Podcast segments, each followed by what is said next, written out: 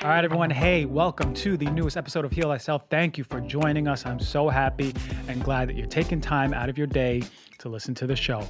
Check it out. Rate, review, subscribe. Thank you for spreading this awareness, changing, empowering, informed consent. This is changing and shifting industries, shifting people's lives. And I appreciate and thank you and love you all. What a show we have today. I'm going to go straight into the knowledge bomb. But before that, I want to let you know that I have an amazing guest. You ever hear of acupuncture? You probably did, but we're going to go really deep into the nitty gritty and a really good uh, product review about diapers. So let's go right into the knowledge bomb.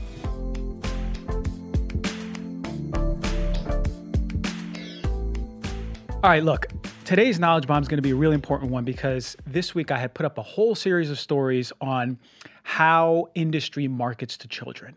And it's really important for parents and soon to be parents or just everyone to understand the psychology behind it because children are sick. Our children are very sick right now.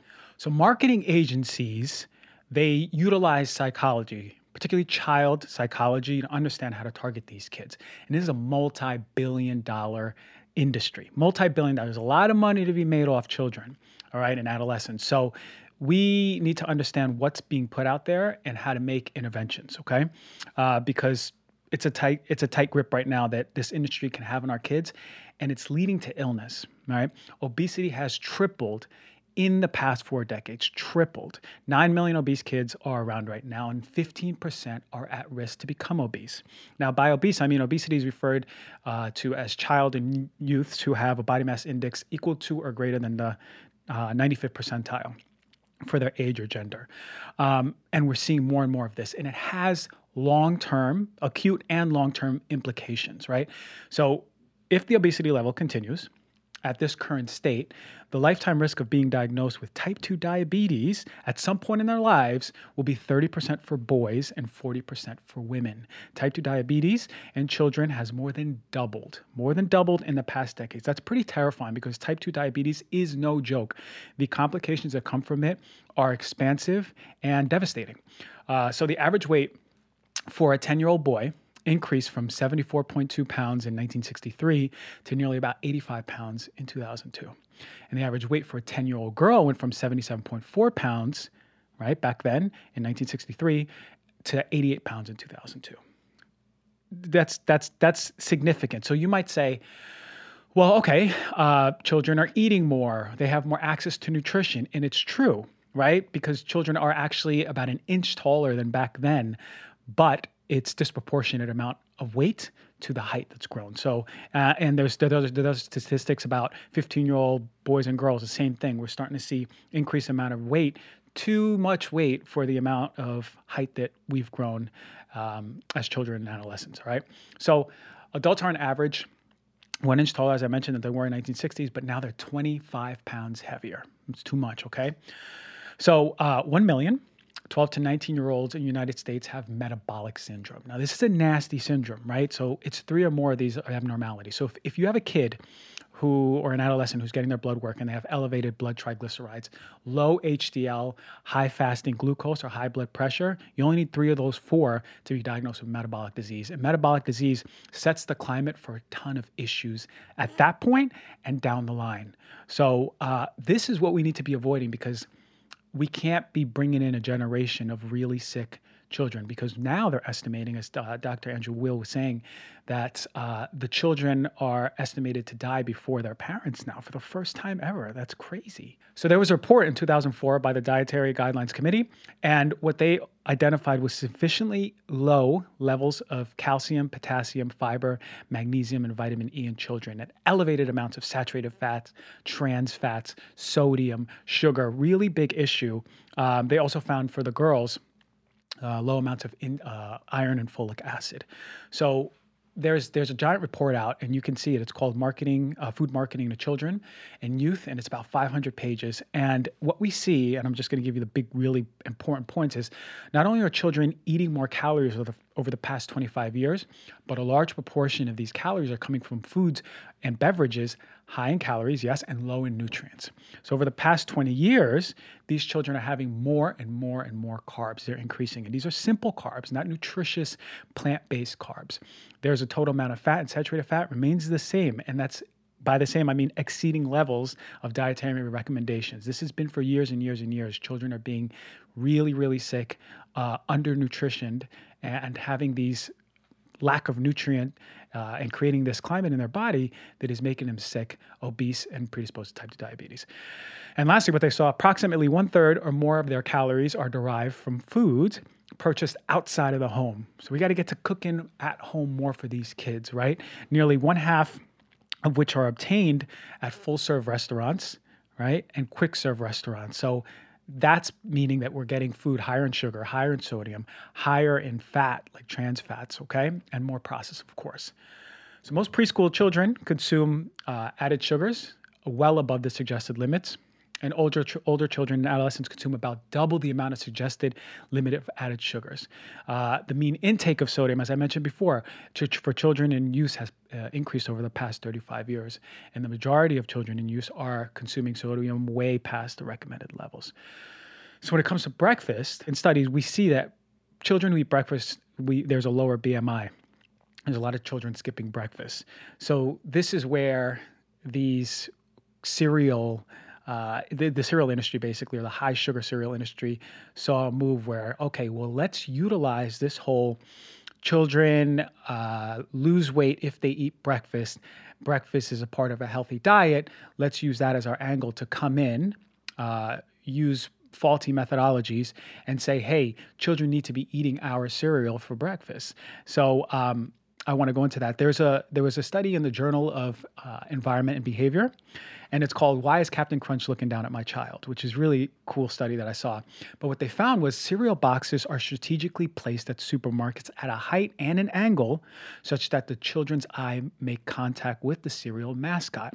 Well, why is that important? It's because when you measure the angle, and that angle is everything, the eye contact increases brand trust by 16%. So it's no mistake. These companies' marketing uh, departments are making these big moves to make sure that their mascot is making eye contact with your child right? Such that it's creating more trust. And these children, now autonomous than ever, are saying, Hey, mom, I want this now. I want this now. I want this now. And I'm not villainizing companies for clever marketing, but I am villainizing uh, shitty quote unquote foods using clever marketing to make our kids sick. It's important because I mentioned how big that industry is the the the buying capacity it's a 200 billion dollar industry for children uh, for everything not just food but for everything. So you better believe that researchers are using their highest level of uh, resources to make sure that they can get. So other strategies i mentioned that eye contact strategy there's pestering power. As I mentioned, children are very autonomous right now. So their their their access to visual stimulation and influence is huge, right? So these companies are relying on their purchasing power that they're able to go to their parents and say, "I want this, I want this, I want this, I want this." Um, psychology, they're bringing in top psychologists to better understand how children develop, um, what are their social and emotional needs, and fantasies. They have to play to their fantasies. And brand recognition is huge. Did you know that a child at six months can already recognize a logo or a mascot on a cereal box, which is crazy. And they know this and they know it well and they utilize it well because they leverage it to make sure that your kid, when they see when they see that mascot, they go, okay, look, that mascot's colorful. It's playing to my fantasies, emotional needs. I want it, I need it. And that's just from the visual cues.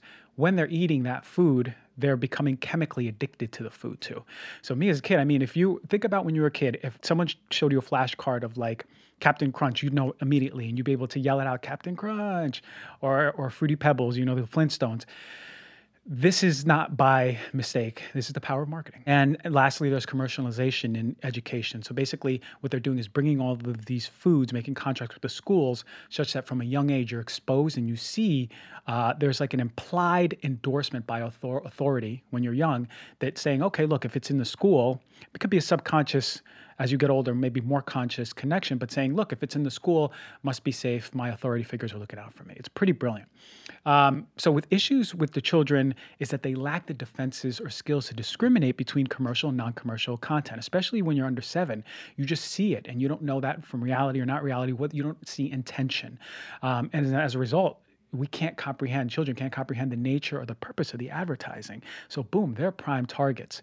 There was a study that found that children uh, consume 14% more high sugar cereal brands per every 10 ads they see in a week. And when the amount of ads was doubled, the amount of consumption was doubled. So as a kid, if you tell me I saw an episode of Doug, Darkwing Duck, and Aaahh!!! Real Monsters, I already seen six commercials. Now we're talking about 10 commercials in a week. I can see six commercials in an afternoon. Do you see how incredible this marketing is? So stay away from high sugar cereals. I'm talking about high sugar cereals are the worst. That in a like across the board. They're low in fiber, they're super processed, they have preservatives, chemicals, toxins, food coloring. I did a whole show on food coloring, check that out. And they have just really poor nutritional value. The Environmental Working Group did an analysis of over 1,500 cereals, right, including more than 180 children's cereals. Uh, and what they showed was something pretty interesting. A child who eats a bowl uh, a day for a year ends up consuming 10 pounds of sugar. 10 pounds of sugar. Now, here's another clever part of the marketing a cereal box will have a serving size that no one eats, right? Maybe like a like a quarter of a cup or a quarter of a quarter of a cup. But measure just if you have a cereal bowl, fill it up and see how many cups fit in that. You'll see that translation on the nutritional facts and you'll see that it's way more sugar than you anticipated. That's clever too. Okay, so Dr. Andrew Weil, the father of integrative medicine, he's down in Arizona. He did a he said a quote uh, based on this environmental working group article, and he said, 50 years of nutritional research has confirmed that sugar is actually the single most health destructive component of the standard American diet. The fact that children's breakfast cereal is about 56% sugar by weight, and many others are not far behind, should be a cause for national outrage. And he's right. He's right. That's a big, big issue. He also said, it's been said that the exploding rates of obesity and type 2 diabetes in today's children will lead them to be the first Americans in history who have shorter lifespans than their parents, which was what I mentioned before, which is really terrible to hear. Um, so you'll recall I said type 2 diabetes has doubled in the past. It's unprecedented because now kids are at risk for strokes, heart attacks, eye and kidney disease, peripheral artery disease, dementia, cancers. This is no joke. A quote from Marion Nestle, one of my favorite people at NYU. Uh, she said, Cereal companies have spent fortunes, fortunes on convincing parents that a kid's breakfast means cereal, period. And that sugary cereals are fun, benign, and all kids want to eat. You see it on a commercial, right? There's a round table of four or five kids and they're eating and they're laughing and, you know, the mascot pops out of nowhere and they're like, whoa, Fred Flintstone. Well, there you go. The claims that these industries make are poor methodology, they're poorly funded, it's it's just to me it's preposterous that these companies can say eating cereal for breakfast will cause your kid to be healthy and lose weight because it's not true. So I wanted to mention 10 of the worst cereals that the Environmental Working Group found. The top one was Kellogg's Honey Smacks. That's 50, 55.6% uh, sugar by weight. Post Golden Crisp, uh, Froot Loops, uh, Quaker Oats Captain Crunch, uh, Captain Crunch Original, uh, Quaker Oats O's, Kellogg's S'mores, Apple Jacks, and Captain Crunch Berries. I heard of most of those actually. Actually ate most of those when I was a kid. But um, all of those are from 55.6 to 41.4% sugar by weight. Unprecedented. So, what do we feed our kids? Why don't we start with fiber? Fiber being one of the most important nutrients for child, child development, the development of their gut. So, make sure that, and it'll keep them satiated until lunch. So, what you want to do is get, if you need cereal, go to Whole Foods, get an organic cereal, get one with less sugar. I mean, even, I mean, it's not the best, but they have those whole lines of what are they called? The Panda Puffs or Koala Crunch or whatnot. I forgot the name of the company, but still better. Still has sugar, still better. But really, if I had a kid, I'd, I'd give them oatmeal in the morning with uh, different color fruits in it, uh, making sure that if they, they want sweet, adding a little bit of organic maple syrup or stevia. Really easy. Um, breakfast shouldn't be really that hard. You know, if you're having fiber, different color fruits or vegetables, your kid will be happy, your kid will be fine. Train their palate early so they can appreciate these foods.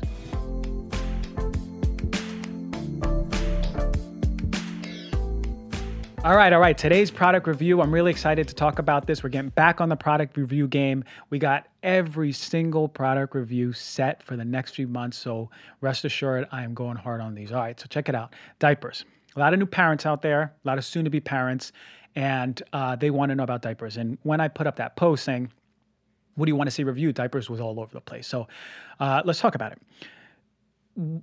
Babies are sensitive we know that they're developing. They have a developing immune system, organs, neurological system, everything. They're they are developing. When you think about populations with sensitivity in medicine, you always think about the babies, the youth, and the elders. Okay, so it's going to be this population that is particular, even more sensitive to chemicals. All right. So look, I'm alive. I wore probably Huggies or Pampers or whatever it was when I was a kid, and I'm here. But a lot has changed since 1984 85. A lot. And I'll tell you why. Our allostatic load, meaning the things that we're exposed to, has changed. Food has become worse. So we have to start thinking about when people say, look, we've tested uh, Pampers and we tested Huggies, and we found that, yeah, they have toxins, but it's at a low level, it's fine. It doesn't work that way. We have to think about all of these exposures as a whole. And that's called, and we had Dr. Esposito on the show, and he mentioned something about allostatic load, and he was right. That's basically the cup filling up of all these toxins and, and all of the things that are really burning our body. And when that cup fills up, that manifests as disease. So I want to talk about something. Pampers and Huggies, we, those are the most popular ones. And I mentioned the, the, on a vacuum, these toxins, but we have to think about a whole, the allostatic load. The Environmental Working Group, Okay, they did a study and they found that 287 chemicals were detected in umbilical cord blood. We know that about 180 of those chemicals cause cancer to humans and animals, and we know that 217 of them are toxic to the brain and the nervous system, and 208 of them cause birth defects and abnormal development in animals. Okay, so what I'm trying to say is Already, when the baby's born, they're exposed to minimal 287 different toxins. Now, they didn't mention heavy metals. Heavy metals are a whole other thing. You want to detox mercury out of your body, have a baby, because it goes right through the placenta into the baby. So now we have an environment, and look, wonderful. The body's amazing at detoxing, but now you have a predisposition for these babies. What I'm trying to say is, why not control what we can? And if we can give these babies really good diapers, then let's make that move. So, by law, diaper manufacturers are not required to disclose diaper ingredients at all. Even worse, there's very little research on the ingredients, right? This is why if you go to the Pampers or the Huggies website, you ain't gonna find a full list of the ingredients or the chemicals that are in there, which is already concerning. So, what are the chemicals in there, or what are we concerned about to be in there? Fragrance and lotions. How many times do I talk about fragrance? That's thousands and thousands of different chemicals. Potentially, it's an umbrella term. You don't want those synthetic smells, those synthetic chemicals, because they're definitely not coming from something like essential oils, right? Chlorines and dyes. The diapers are bright white. Why? It's dyed. It's dyed with chlorine. Think about tampons. Think about coffee filters that are bleached. Remember, I talk about bleach. Remember, I talk about that chemical in bleach. If you recall, it's called dioxin. Dioxin is one of the worst chemicals that are known to man. It's pervasive, it's omnipresent, it's a horrible chemical. So, what we want to do is, if, and, and we can already assume that all diapers are bleached with chlorine, then the byproduct is going to be dioxin. I, if I have a baby tomorrow, and I hope I'm not, that's a big issue. I love babies, but not not yet. So VOCs, volatile organic compounds. Remember I talked about those? Toluene, xylene, ethylbenzene. Do those sound familiar? If you do listen to the show, you would have heard me talking about those when I talked about what goes in your home. Couches, rugs, all those toxins, remember the off-gassing chemicals? Well, also they're concerned to be in diapers. So we have to think big picture, right? Polyurethane. I just did a show on beds. The reason why I mentioned to get off of these toxic beds and to go into cleaner beds, polyurethane and fire retardants, but polyurethane was one of the big ones. Well, the concern is now that they're in diapers. So think about a kid, right? Is diaper rash just a mechanical issue with the diaper, or is it the body, the baby sensitive physiology and biochemistry reacting to those toxins that are in the diaper, right? Or how about if there's rashes in other parts of the body, let's say eczema, how do we not know that it's not the body responding to those chemicals that are in the diaper? So let's think big picture. If we can make an intervention by just getting a cleaner diaper, paying a little bit more money, then for me, that's that's a no-brainer, right? But really, the the main part of diaper that's even more concerning is the absorbent part, the disposable part, and a lot of these disposable diapers have um, this gel, and it's called the super absorbent polymers. These are these gel crystals that suck up basically when a baby pees. It's it's it so doesn't go through the diaper, which is great in, in when you think about the concept, right? Logically, but this can cause a lot of painful and painful itching and skin bruising for the baby or skin burns for the baby. Uh, so this is a big part of why we see diaper rash. So a lot of these better options that I'm going to mention, and the list doesn't just stay there, but there's a lot of really good options. Um, when I looked, and it's unfortunate because I haven't found one that is boom, like slam dunk, the best of the best. But here are some better options.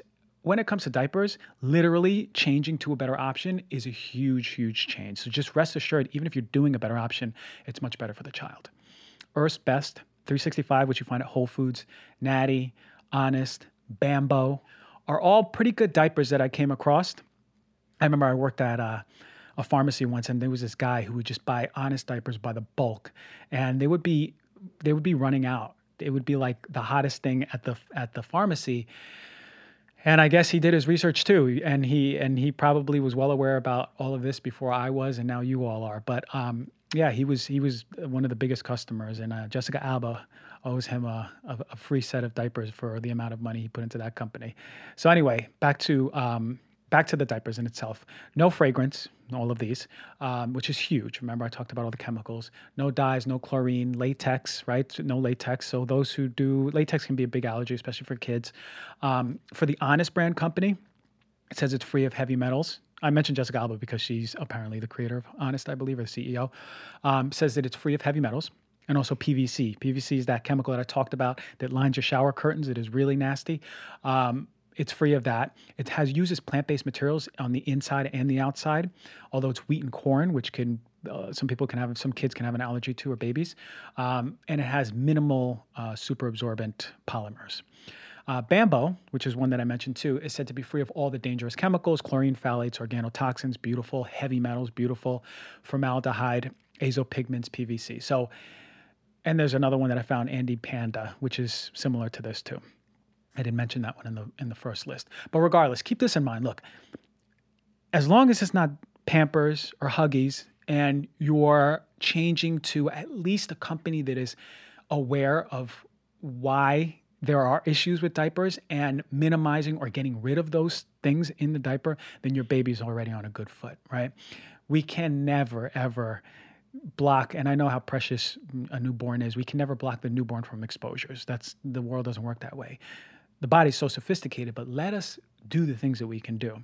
So that's why i do these shows so we can at least perpetuate health from adults all the way to newborns. So i really hope that helped. I can't wait to get the special guest in. We're going to be talking about so much. I want to learn about acupuncture more and y'all need to learn about it too. Much love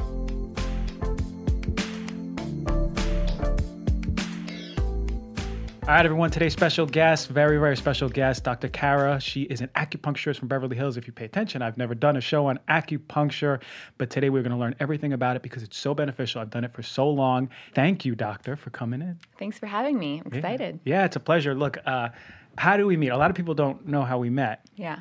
Um, you uh, were on Olivia's podcast, mm-hmm. right? Which just came out. Yeah, I'm so excited. What's the juice? To, yeah, which is really blowing up. Yeah. Mm-hmm. So I'm done with the podcast. You're walking in, or yeah. was it vice versa? You were. Um, no, I was just finishing. Yeah, you were just and finishing. you were the next, the yeah. next one up. So, so I'm getting ready to come up, and we're, we're chit chatting before I go, and I'm like, oh my god, come on my show because acupuncture is so important. Yeah. It's a modality that I haven't spoke about because I don't know enough about it to speak really mm-hmm. well. But but you practice in Beverly Hills. You've been doing it for how long? Um, about ten years now. Ten years. Yeah. Okay.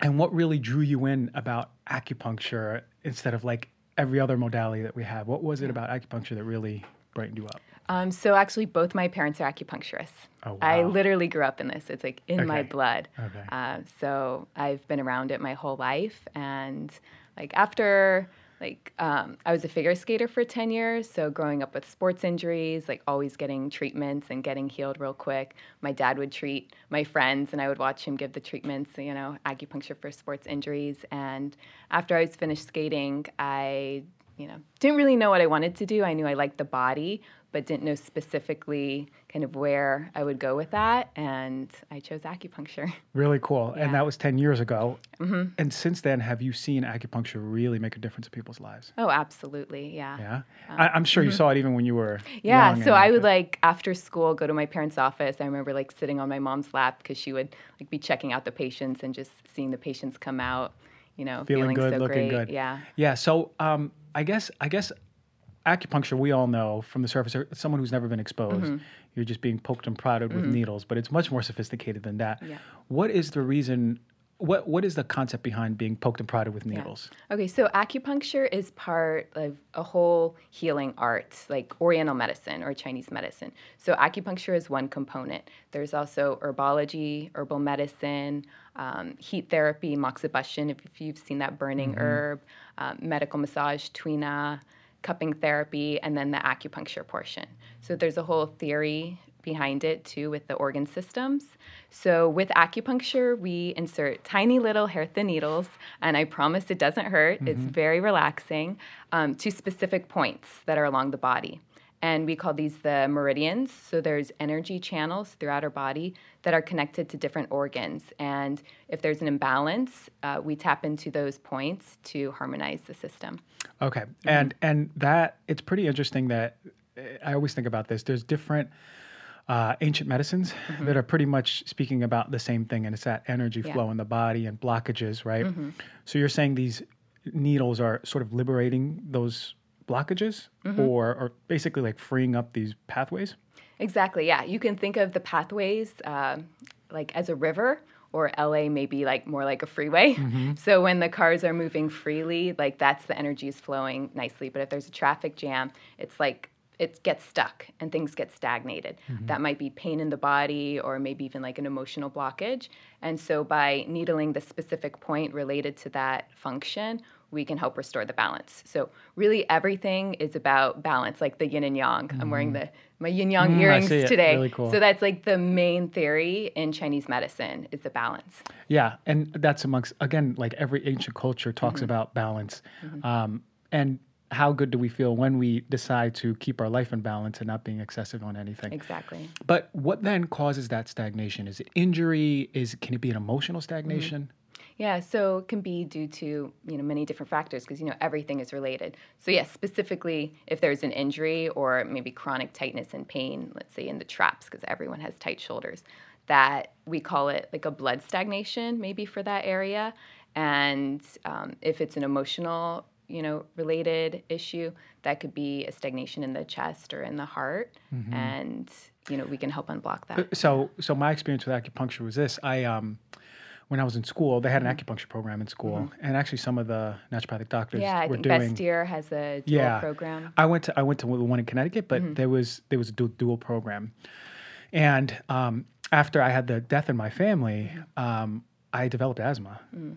Yeah. of nowhere, and it was really interesting because it was a perfect time when we were learning about Mm-hmm. traditional Chinese medicine and it talked about grief Right. in the organ in the lung Yeah. Mm-hmm. specifically. So I was I was really intrigued by that.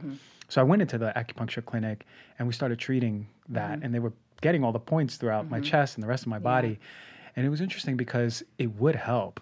I was breathing better, and I, Mm-hmm. here I am thinking that most of acupuncture is for injuries, because that's what I heard about it all my life. Right. So it was really interesting to see that a mental emotional shift in your body can be remedied by, you know, pins and needles. It's pretty Yeah. crazy. Yeah, absolutely. Can you talk about how um, does does different emotion manifest according to TCM in the body Mm-hmm. Yeah. in different places? Exactly, yes. So each organ has a specific emotion related to it. So the lung meridian and the lung organ is related to grief or sadness. Um, we have the liver is related to like anger or irritability. Uh, the spleen emotion is worry or pensiveness, and then we have the kidney is fear, and the heart can be like excessive joy and like as in over like over Look overindulgence, over yeah. okay. Mm-hmm. maybe like um, think of like the hyperactivity. So, so so there's dysfunction in these very Mm-hmm. specific organs when these characteristics or, or these these issues come up for people. Exactly. Yeah. So if we have a, a grief, a loss in the family, um, our lung chi, like our lung energy, can get depleted. So we feel the pulses in Chinese medicine, kind of similar to Ayurvedic medicine. Um, and it's really interesting to feel like we really tune in and feel the qualities, and we can sense if when there's an imbalance in a certain organ just to just on pulse related to the pulse. Yeah. Yeah, I remember learning about like the wiry pulse, like Yeah. the really weak one, Mm-hmm. the really strong one. So all of those coincide with sort of what you're saying. Along, you can identify what organ is is it off. Yeah. Exactly. Mm-hmm. Oh, really interesting. It's great because for me, the mental emotional marker still to this day is Mm-hmm. if I can't breathe well. Right. So if I'm not breathing well, I'm like, all right, well, there's something going on. So I Mm-hmm. take that time and really I've come to the place where I could put that work and it'll liberate that energy. Yeah. Um, but acupuncture was the first thing to show me that it can help. Yeah. So the people who come to come in to see you, is it is it mostly injuries or is it just a whole spectrum? Uh, whole spectrum. So a lot of people, when they think of acupuncture, they think of pain because that's where the most, I would say, the most research has been done in. Um, you know, showing Mm-hmm. Good research, too. for- Yeah, for I've pain. seen it. Mm-hmm. Yeah, yeah. There's some great research out there, um, but it really treats all the internal conditions. So my practice is mostly women. Um, a lot of you know female women's health issues, um, from period pains to digestive issues, anxiety. Really beautiful. Yeah. And and so let's say a woman is coming in with really tough periods. They have Mm-hmm. cramping, a heavy flow. Through acupuncture, you can open up that meridian to help that flow be be remedied. Yeah, so there's a few meridians involved with Okay. that, but we'll, you know, we go through detailed history and questions. So, like specifics about what temperature drinks you have, Mm-hmm. um, to yeah, the quality of the flow, and you know, there may be a blood stagnation in there, or like if the pain is is sharp, and then if it's more of a dull, there might be a deficiency. So we look at the excess and deficiencies and balance them out. okay, and that's also with the pulse. Yeah. So within the TCM context, uh, Mm-hmm. i- is there a very specific approach to eating as well? Yeah, absolutely. Uh, yeah. So there's if anyone has gone to their Chinese medicine doctor, they know like we hate cold. Cold in general, just in in- general. even in every season, it doesn't matter. Cold Yeah, is I mean, some people can get away more with cold if they have run really hot, but in general, for most people, eating more warm cooked foods, not adding ice into your drinks can help just like significantly by changing a few little things. Yeah, we had uh, uh, Sahara Rose come in here and we spoke about Ayurveda, Mm-hmm. Right. and the majority of that is also like warming foods, It's very it's similar. eating very similar to to you, to your Yeah. body type. Um, and do you? So is that part of your practice? Also adding in like some dietary recommendations based on. Yeah, we definitely do a lot of that. Now, is it throughout all of TCM like everyone is having the same rules, or is it really constitutionally you're seeing? It's constitutional because some patients they may need more cooling foods if they have a lot of heat symptoms, maybe like really inflamed skin, acne.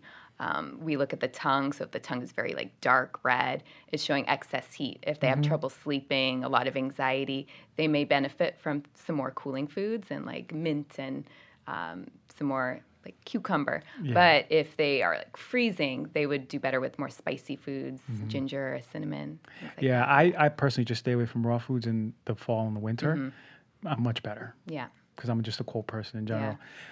Really interesting what you mentioned about the tongue because when we had the TCM class, I remember Mm-hmm. like half the class like opened their phone and was looking at their tongue Oh, as yeah. it was being described. But the tongue diagnosis is something that has always been intriguing to me. Can we talk about like what you look for, tongue shapes, Mm-hmm. Yeah. tongue coating? What, what are some of the things? Because I know once you mention that, people listening to the show are going to pause it, go to the Mm-hmm. Oh, yeah. bathroom, and look at their tongue. Yeah. The tongue is so fun to see because like it's actually an organ you can see.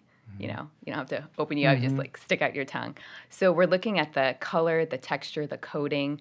Uh, so if the tongue is very pale, um, like a pale, very pale pink, that can indicate a blood deficiency. So we need to build the blood.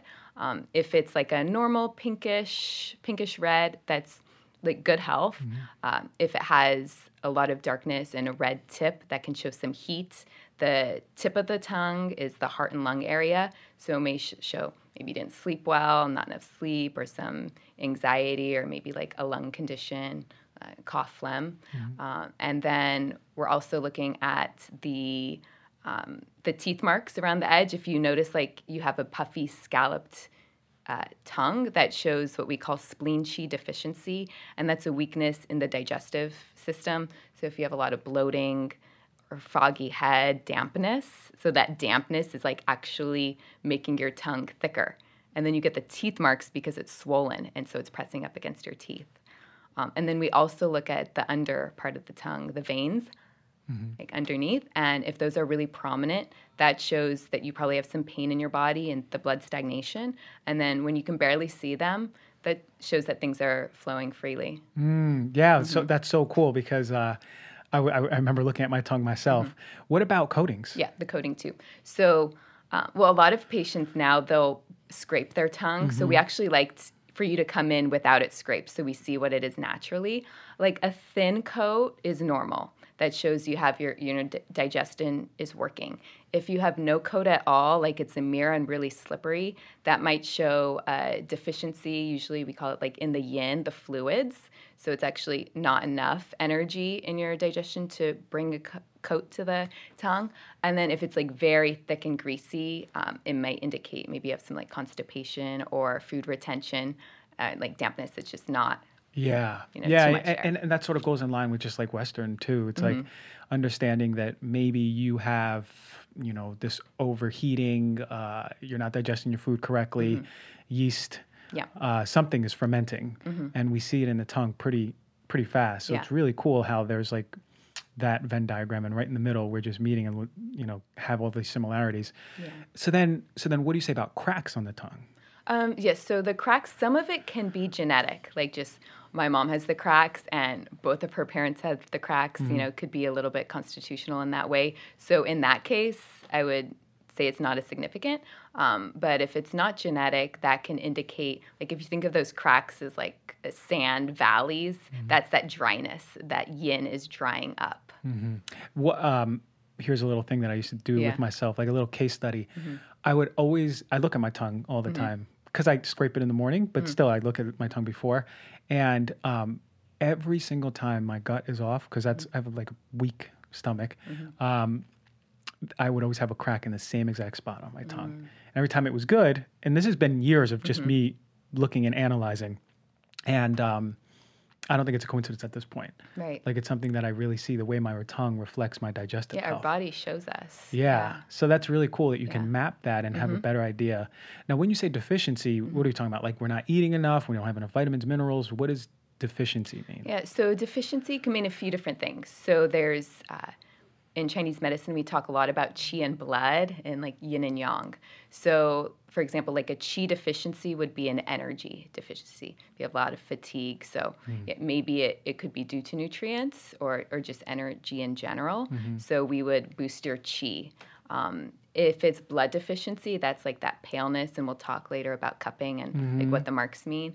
Um, but yeah, it may be they actually need more iron rich foods. Mm-hmm. Um, and the cool thing is with Chinese medicine, we don't need to see blood work. Like it's really great, and I love like when patients go to their functional medicine doctors mm-hmm. or naturopathic doctors to get the blood work. But for us, we just go based on like our all of our asking questions and tongue and pulse diagnosis mm-hmm. and what mm-hmm. we see, so we can tell in that way. You know, oh, you maybe have some blood deficiency, like uh, dizziness, things like that. It's pretty cool like because uh, when we went to New York, I was talking to this TCM doctor, and he checked me, and he, I'm like, "That's it. You don't need any more questions. Mm-hmm. You like, you know?" And he's like, he was really quiet. Yeah. You know, I don't think he spoke much English, but he he was definitive in what he he knew, mm-hmm. which is amazing to me. Yeah. Um, so how about now we talk about cupping because I, yeah. I have gotten cupping um, twice.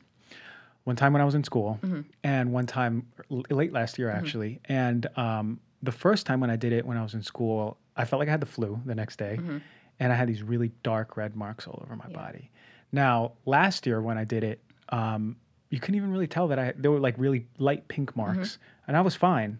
Um, so maybe you can talk to us about what that is first and foremost, yeah. and then like what are you doing with it, and what are we looking for? Right. Yeah. So cupping is such a hot topic. Everyone is really into it now. Uh, Michael Phelps, I think, really like brought it to the mm-hmm. forefront. When he had those marks. The media, yeah, all of his marks Um, and he's like the best Olympian of all time, so he knows what's good for him. Yeah. Uh, so cupping therapy, um, we can talk about that. Is it's an ancient tradition. It dates back thousands of years throughout the whole world. All different cultures you can find cupping.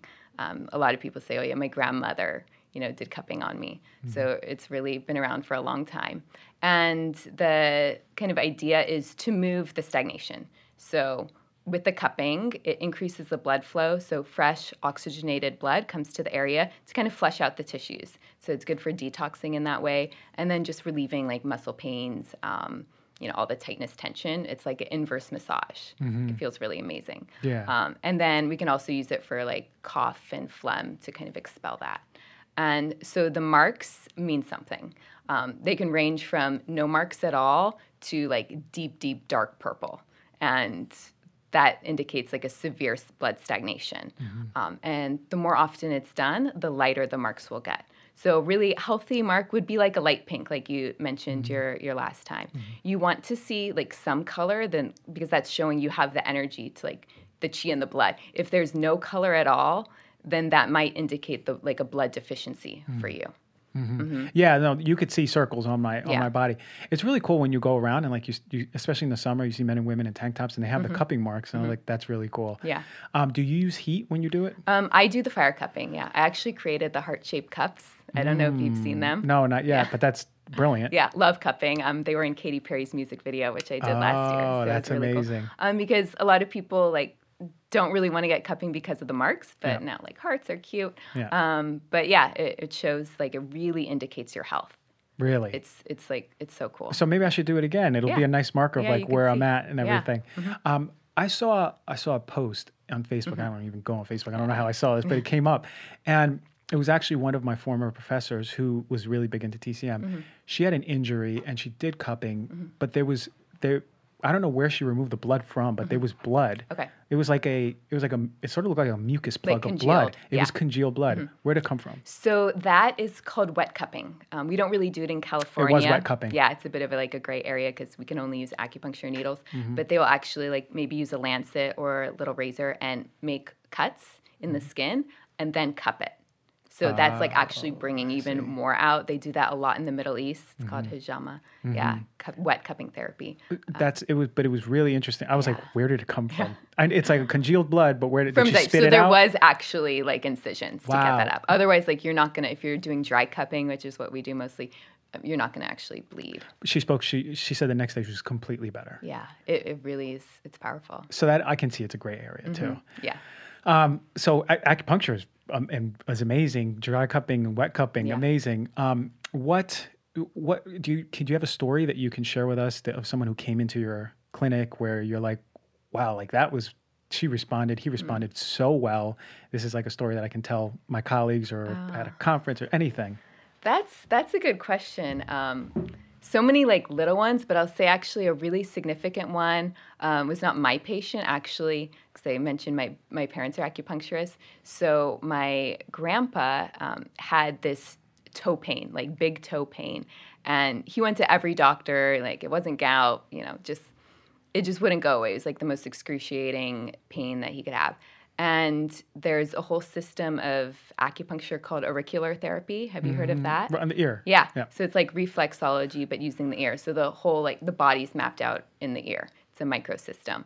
And my dad just put one little, like, acupuncture magnet, magnet therapy on that point in the ear for the toe that's specifically related to the toe, and it completely went away. Well, like, Like within instantly. instantaneously. Yeah. that's It pretty never came back. incredible. Yeah. Wow, and it never came back. Yeah. just via a. It wasn't a needle; it was no, a magnet. A magnet, yeah. Wow. Microsystem, yeah. Yeah, I, I've seen like diagrams uh, in TCM of Mm-hmm. the ear, traditional Chinese medicine of the ear, and it's showing different areas. Sort of like the feet to do that too, right? Mm-hmm. Yeah, reflexology in the feet. And that's why they do even it. the hands. There's like uh, everything can be mapped out. Interesting. Do you do reflexology? Um, auricular, yeah, auricular. Wow. Therapy, yeah. With the needles. With needles or a little. Um, I actually have in here now a little crystal with a little Oh. bead, like a, a bead on the backside Mm-hmm. or a magnet. Um, Really interesting is then the, the acupressure points Mm-hmm. also uh, for the nausea. Like I, I know that it's right on the wrist. Mm, Yeah.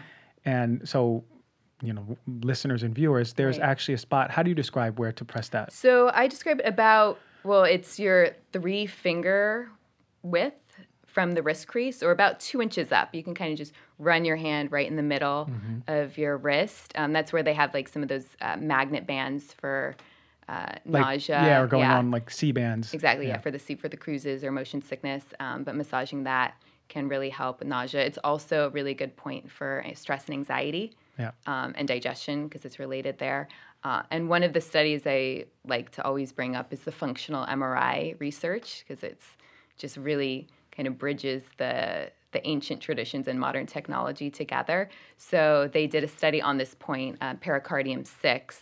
Um, so it's the nausea vomiting point, and they see that when this point is needled, when they're doing the functional MRI, the area in the brain, the vestibular area that's related to the nausea and vomiting lights up. So it, it shows that connection. Yeah. Isn't that crazy that points in our body, which we wouldn't even intend, it, it's just one unit that's circulating with energy and nerves and all these inputs and outputs, but Yeah. really just pressing on one part when I'm on. Mm-hmm. when you know when I'm on a cruise Yeah. getting getting nausea and wheezy, it's amazing that I can press that and you know Yeah, it works. calm it down, Mm-hmm. which is beautiful. Yeah, I'm I'm taken back because um, how can a how can a medical system Mm-hmm. last so so long without it being powerful? Right. And I think. That when we look at integrative medicine, and I push it so much, integrative medicine is that we all need to complement each other Exactly. and work together to maximize these patient outcomes. Mm-hmm. Yeah. So part of that is having an acupuncturist, getting Mm-hmm. cupping, getting whatever you need is indicated. Yeah. Um, and I'm sure you practice the same way. And so we're really like, it's going in that direction. So acupuncture used to be called alternative medicine. That was like the term. It's an alternative. Then it became more complementary. And now it really is like integrative medicine. You're seeing it in hospitals and like people are, are understanding this this really works. For sure. In my residency, we had three acupuncturists. Yeah. Um, and it was a cancer hospital. So Mm-hmm. imagine how much pain, nausea, anxiety, Mm-hmm. everything under the sun. I mean, and it was really accentuated there. And these people were like, that they were like the rock stars of the whole hospital because Everyone loves the acupuncturist. yeah. And and sometimes they literally go up to like some of the ICU units and Mm-hmm. go into the inpatients and just, you know, start start putting the needles wherever it's indicated. Yeah. And it's pretty it's pretty awesome. Yeah, it's powerful. Very powerful. Yeah. Yeah. So I need to get back to getting uh, acupuncture. I need more acupuncture too. We- so we all do. yeah, we all do. Amazing. Um, one thing I wanted to ask is, Yeah. I had this. Um, one of my mentors. He he did, he did acupuncture. He's well, he's a prostate doctor, Mm-hmm. ca- prostate cancer doctor. But he would do acupuncture. He'd do some points on the men who came in. Mm-hmm. But he'd also use like these little electrodes. Do you know what that is? Yeah, so electroacupuncture. Yeah, electroacupuncture. So it just gives more stimulation. So it's we hook it up to a little machine, and it um, it gives little impulses, electrical current. Is it is it more beneficial, or maybe for some? For some, yeah, Conditions? maybe some like stubborn pains. Mm. Um, yeah, some people do a lot of electro. I personally don't use a lot of electro, but Yeah. it, it can be very good. Yeah. Okay, so for someone watching or listening and they Mm-hmm. want to go see an acupuncturist, um, is there an official site or database that they need to look at, or how do they know that they have someone who's good, Yeah. re- reviews? Because I know some people might be scared of getting a Yeah. needle right on their forehead. Absolutely. Um, but actually, the face points are really relaxing. They are. Um, each state has its own regulations and boards. So you would want to make sure your acupuncturist is, you know, licensed in your state. Um, it's all regulated, although there are a few, like Wild Wild West states that don't have a regulatory board. Um, but I would say ask your friends, you know, for referrals. Like, you know, and if you go to a practitioner that you don't love, if you've had acupuncture once and didn't like it, I really recommend like try it again. Try someone new. You know, find someone you connect with because that's that's a big part of it. Is just the whole environment for the yeah, healing. I mean, when I go, they have the music on. Yeah. Uh, I'm chit chatting, I'm vibing, Yeah. and I was like, okay, I'm gonna. It's like a, it's like I'm about to get a massage. Exactly. Yeah, it should be like so relaxing. You should be like in a little cocoon, have the you know, table heated, Mm-hmm. everything to make you comfortable and relax. Most most patients fall asleep. Mm-hmm. It's it's that relaxing. We call it aculand. Like Yeah. it's this You're just in some euphoric, other- dreamy um, Yeah. state. Yeah. Um, before we end, I, I wanted to ask one thing. Mm-hmm. What about now cosmetic acupuncture? I love. I mean, we're over here it. in LA. It just hit me before we were going to wrap up. I go, no, no, I have to ask. Yeah. We're in LA, so Mm-hmm. why not? Um, wh- what is it? Does it work? Mm-hmm. Why is it so hot? Yeah, I'm so happy you asked about this uh, because it's it's really becoming popular and it's extremely effective. It's so great. It's a natural, you know, Botox alternative. So by needling the points in the face, it boosts the collagen and elastin. So like you know, the proteins come to the area. We think of it as like a tiny little micro trauma. So the body is saying, oh, like send some blood flow, send some circulation, send some of that repairing collagen um, to boost. Really? All throughout the face. Yeah, Wow. Yeah. Okay, so you'll keep me young if I come into your office? Yeah, well, your skin's already looking like pretty great. I know uh, Yeah. Olivia was talking She about did. your glow. She did mention that, right? Mm-hmm. Yeah. It's, Uh, it's just being in the sun. Uh, the sun, yeah. Well, but too much sun can age you. you know? no, well, the sun works the well for me. Yeah. Um, yeah, acupuncture is a great Botox alternative. Yeah, because and and and rightfully so. I mean, people need to have informed consent about Mm-hmm. what Botox is. You know, it's, it's a toxin. Yeah. You are at risk. There are side effects. You know, Absolutely. and and they're they're not super common, but they're there. And it's so sad that girls are starting so young, like in their 20s. I know. It just like breaks my heart. big time. Yeah. Mm-hmm. Because it's becoming more and more commercialized. Hmm. Um, but there are other alternatives. Would would one have to go in like every month, every few months, or just depending? Um, depending, yeah, there's specific protocols, but um, you know, some consistency. It's not like oh, one treatment and Yeah. you're young forever, you know. But we can really help build build Awesome. the collagen there. Yeah. awesome. Yeah. Great to know for all of you out there who are interested. Yeah, try some. Okay, so you are in Beverly Hills. What's your social media? How can people Uh, find you? Yeah, website is uh. And then my Instagram is at doc, dr.kara.aculand. Aculand. Yeah, Aculand. Everyone's in Aculand when they're with you. Yeah. Um, okay, and any any projects, or anything coming up? Just just working. Um, yeah, just just continuing, uh, doing what I'm doing, and Amazing. yeah. I love I love that you came on. I love that you're the first person to talk about acupuncture, and I love that you came from a lineage Yeah. of acupuncturists, and uh, you're carrying that legacy. So I thank you for coming in. Yeah, thanks so much for having me. Amazing convo, and um, and yeah, thank you. All right, what an amazing, amazing set right there. I was so happy to hear about acupuncture. Dr. Kara was amazing. Uh, I am going to go get some ASAP, and I really hope that you all learned a lot too. Thank you for coming to the show. I hope this show was amazing for you. Don't forget, rate, review, subscribe, keep us going. We are going to hit 1 million downloads in a calendar year, and the calendar year is in March, so we're coming close. Much love to you all.